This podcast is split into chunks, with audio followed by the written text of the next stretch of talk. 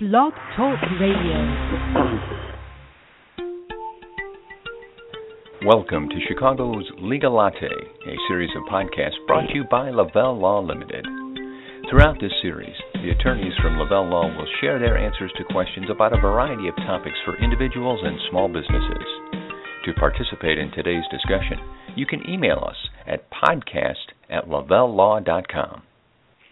Each each week, I've got the pleasure of talking to some very talented attorneys on this podcast, and and like you, learning a great deal about uh, different elements of the law. Uh, hi, everybody. This is Jim Mitchell back with you for another of our weekly discussions, and I very much like having the opportunity to do what we have planned for today. Now, many times on the podcast, we'll, we'll cover a specific legal topic in as much depth as we can in, in the time we've got. Um, but now that we've been at it for a while, sometimes we can take two different topics of the law and kind of bring them together into one conversation. And you know, quite frankly, that that's how things work in the real world anyway. So it's great to have the chance to follow that thought process here as well. Today, my guest will be Amil Alkass, a partner at Lavelle Law.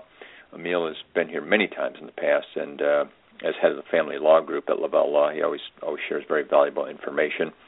Now, you may know the, the firm initially started doing a lot of uh, tax work in its early days. That was sort of the base of the practice.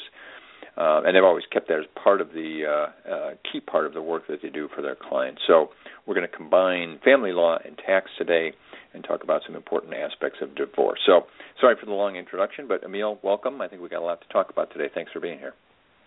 Jim, thanks for having me. So let's let's keep our two topics separate for just a moment and maybe give us a, a, just a short primer on how property gets divided in a divorce settlement. Okay, well, there's two ways mainly, uh, uh, typically, of how property gets divided. Number one is by an agreement of the parties.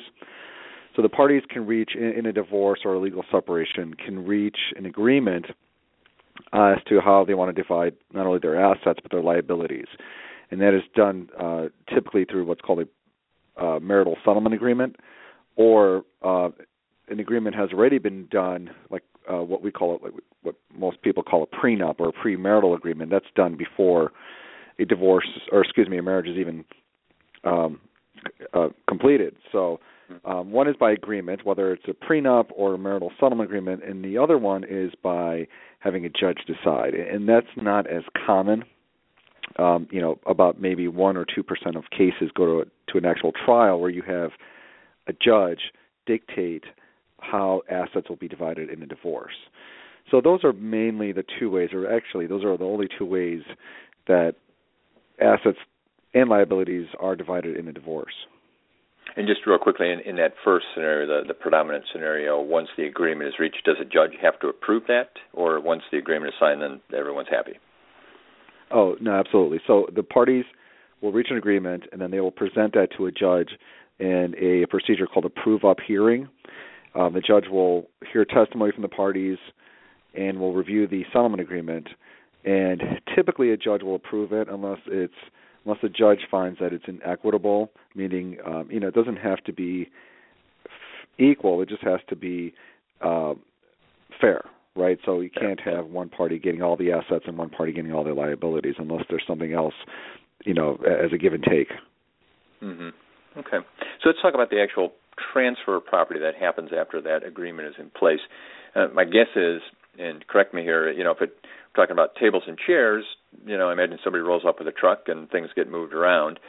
But when you talk about things like cars and houses and investment accounts, does there need to be sort of a, a retitling that takes place then? Uh, there does, yes. So, um, it, depending on the type of asset. So, if it's real estate, um, if a party is awarded um, real estate and the other party is giving up their right to that, um, there, there's a retitling and a transfer of that asset to the other party, so that you know whether it, during the course of the marriage, if the property was held held in either joint tenancy or tenancy by the entirety, um, you know that person will sign off, so to speak, and give it to the other party. Um, you know, with respect to personal property, um, you're right. Like you know, things like a TV and a couch, that just gets transferred. But uh, a vehicle could be, um, you know, that's required that one party retitle the vehicle if it's only if it's in the other person's name or if it's mm-hmm. jointly held in both of their names. Um, Uh, financial accounts, those are a little bit uh, different. So it's not really a retitling.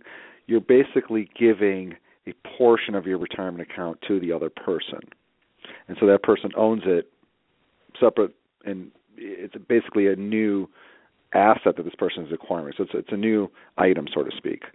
Um, so there isn't really a retitling of a financial account. Um, it's more of a transfer of it. Got it. All right. Well, let's let's let's break these down a little bit because we've got a couple different item types of items here you, have talked about, and um, the, the, first I think I hear is personal property. Um, and what we want to talk about today is, is you know the implication, the tax implication of, of moving these items around in a divorce. So, uh, in in terms of personal property, are there any um, any things that people will be aware of from a tax perspective? Uh, personal property, no. Uh, so th- those are again, those are things like a vehicle or artwork or you know a couch or a TV. Um, you know, collectibles like coins and stamps, baseball cards. Those are just transferred from one person to the other. Um, you know, you're not reporting that to the IRS. You're not paying any taxes on those transfers. So personal property there typically is not a uh, tax liability associated with that. Okay. Now, are there places where tax liability does become a factor? Um, it does, from the standpoint of um, retirement accounts. Um, those there could be a liability or tax liability associated with that. Only, But it, it depends on what the person does with them after they receive them, right? So the actual event, so the transferring that is done from one spouse to the other, that's a uh, that's not a taxable event. So that person that's receiving, so for example, the judge awards the wife half of the husband's 401k plan with ABC Inc. The wife receiving 50% of the ex-spouse's 401k plan, that transfer is not taxed. If she takes that, you know, her one half interest and liquidates it because she needs the money to buy a new townhouse, then that will uh, generate some tax liability. Um, but the actual transfer of it, that simple act of moving it from one spouse to the other because of a divorce would not be taxed. And, and her potential sale uh, that would trigger the tax liability, that would just be consistent with anyone else that would liquidate a, a retirement account. That's absolutely right. Yep, exactly. Okay. Um, we're talking to Amil Alcasso, partner at Lavelle Law today, and always feel very fortunate when he when he makes the time to join us. We're we're talking about divorce and and tax implications on the division of property that occurs in a settlement. Um, Amil's got extensive background in family law matters, and and he's been on this podcast and and has written many articles that can be found on lavellelaw.com regarding topics like divorce, child custody, maintenance, uh, orders of protection, and more. You can, you can find his profile on the website as well. Um, we're going to dig in a little bit further today. Now, you just answered a question, uh, as I heard it, specifically about retirement accounts. And if I think what I heard you say earlier, other general bank accounts or financial investments outside of retirement accounts, generally then there's not going to be any tax issue as those get placed in one name or the other. Correct. Right. It's only what the person does with those those assets after they receive them from this other mm-hmm. spouse in a divorce. Okay, and and any other um, types of property that um, have have any implications going through this process then? Um, no, it's usually just a financial account, and um, yeah. You know, with respect to, let's say, for example, real estate. So, typically, when you you know sell real estate, it, could have uh, capital gains taxes associated with that. But in a divorce, again, when you're transferring your interest, um, you know, let's say uh, I own a, a townhouse in my own name. I get divorced from my my wife, and uh, I award her that townhouse to her. That transfer itself would not be a taxable event. She would not be um, responsible for paying any taxes associated with that. Um, she would title the property in her name. Um, she would, you know, may or may not take out a new mortgage, things like that. But the event itself would not generate a taxable event because it's a divorce. Um, okay. The one taxable thing that um, I can think of right now would be if that spouse were to get maintenance from one, you know, so if they're receiving support from the other mm-hmm. spouse, um, that's a taxable that you know that's treated as income, income that they're getting right. from one spouse, and therefore they have to pay taxes on it, just like they would pay taxes on you know their regular you know W two uh, employer. Okay. And and in terms of uh, so it sounds to me like there's you know the, the two potential areas as you said are just the income tax on on the on the uh, maintenance, and then potentially any dissolution of a uh, retirement account. In those instances, uh, because I know at, at Lavelle you guys you, you do a great job working on tax strategies for different people. If you see the potential for this, you know that the retirement account is going to be liquidated to help you know pay for expenses that are necessary as, as they start off in their own separate lives now are there any things that can be done to to minimize that or prevent that or structure in a certain way, or is that just going to be a reality? Uh, it's it's short answer is it's probably just going to be a reality. Not uh, not a lot else that people can do to avoid this. Um, all right. So, what else? Anything else in, in terms of people who find themselves in this situation, and, and and just in terms of things they should be aware of as they have to sit down and negotiate the division? Any uh, any other factors we should share with people before we let you go today?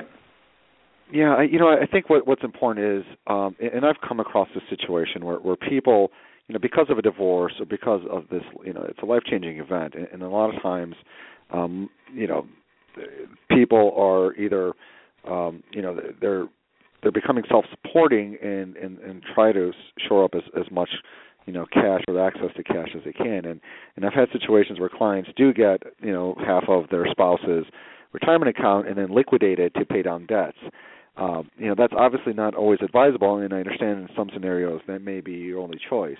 But I, I think um, you know getting advice from either a financial planner or an accountant, uh, somebody else that uh, you know outside of the divorce lawyer, to give them some sort of advice or planning, and that'll help them structure a settlement agreement. You know, maybe if if for example they need access to cash after the divorce, maybe getting the spouse's one half of their retirement isn't the maybe the best strategy. Maybe it is giving up on that and asking for something else instead.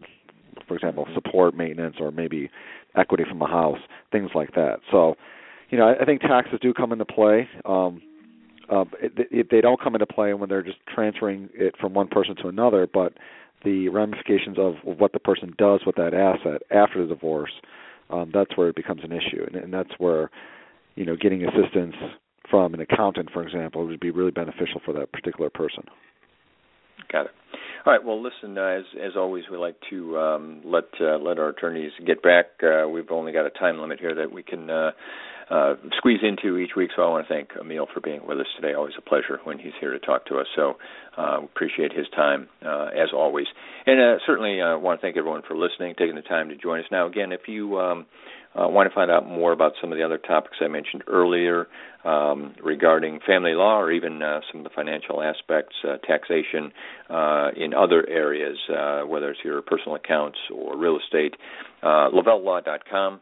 Uh, has not only a number of great articles, but all of our past podcasts from uh, from the last uh, four years or so are housed there. You can sort through those and find them.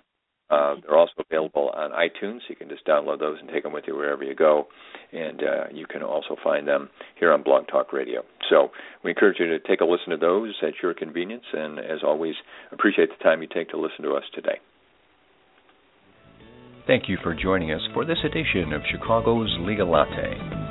If you have any questions or topics for a future episode, please call Lavelle Law Limited at 847 705 7555 or email us at podcast at lavellelaw.com.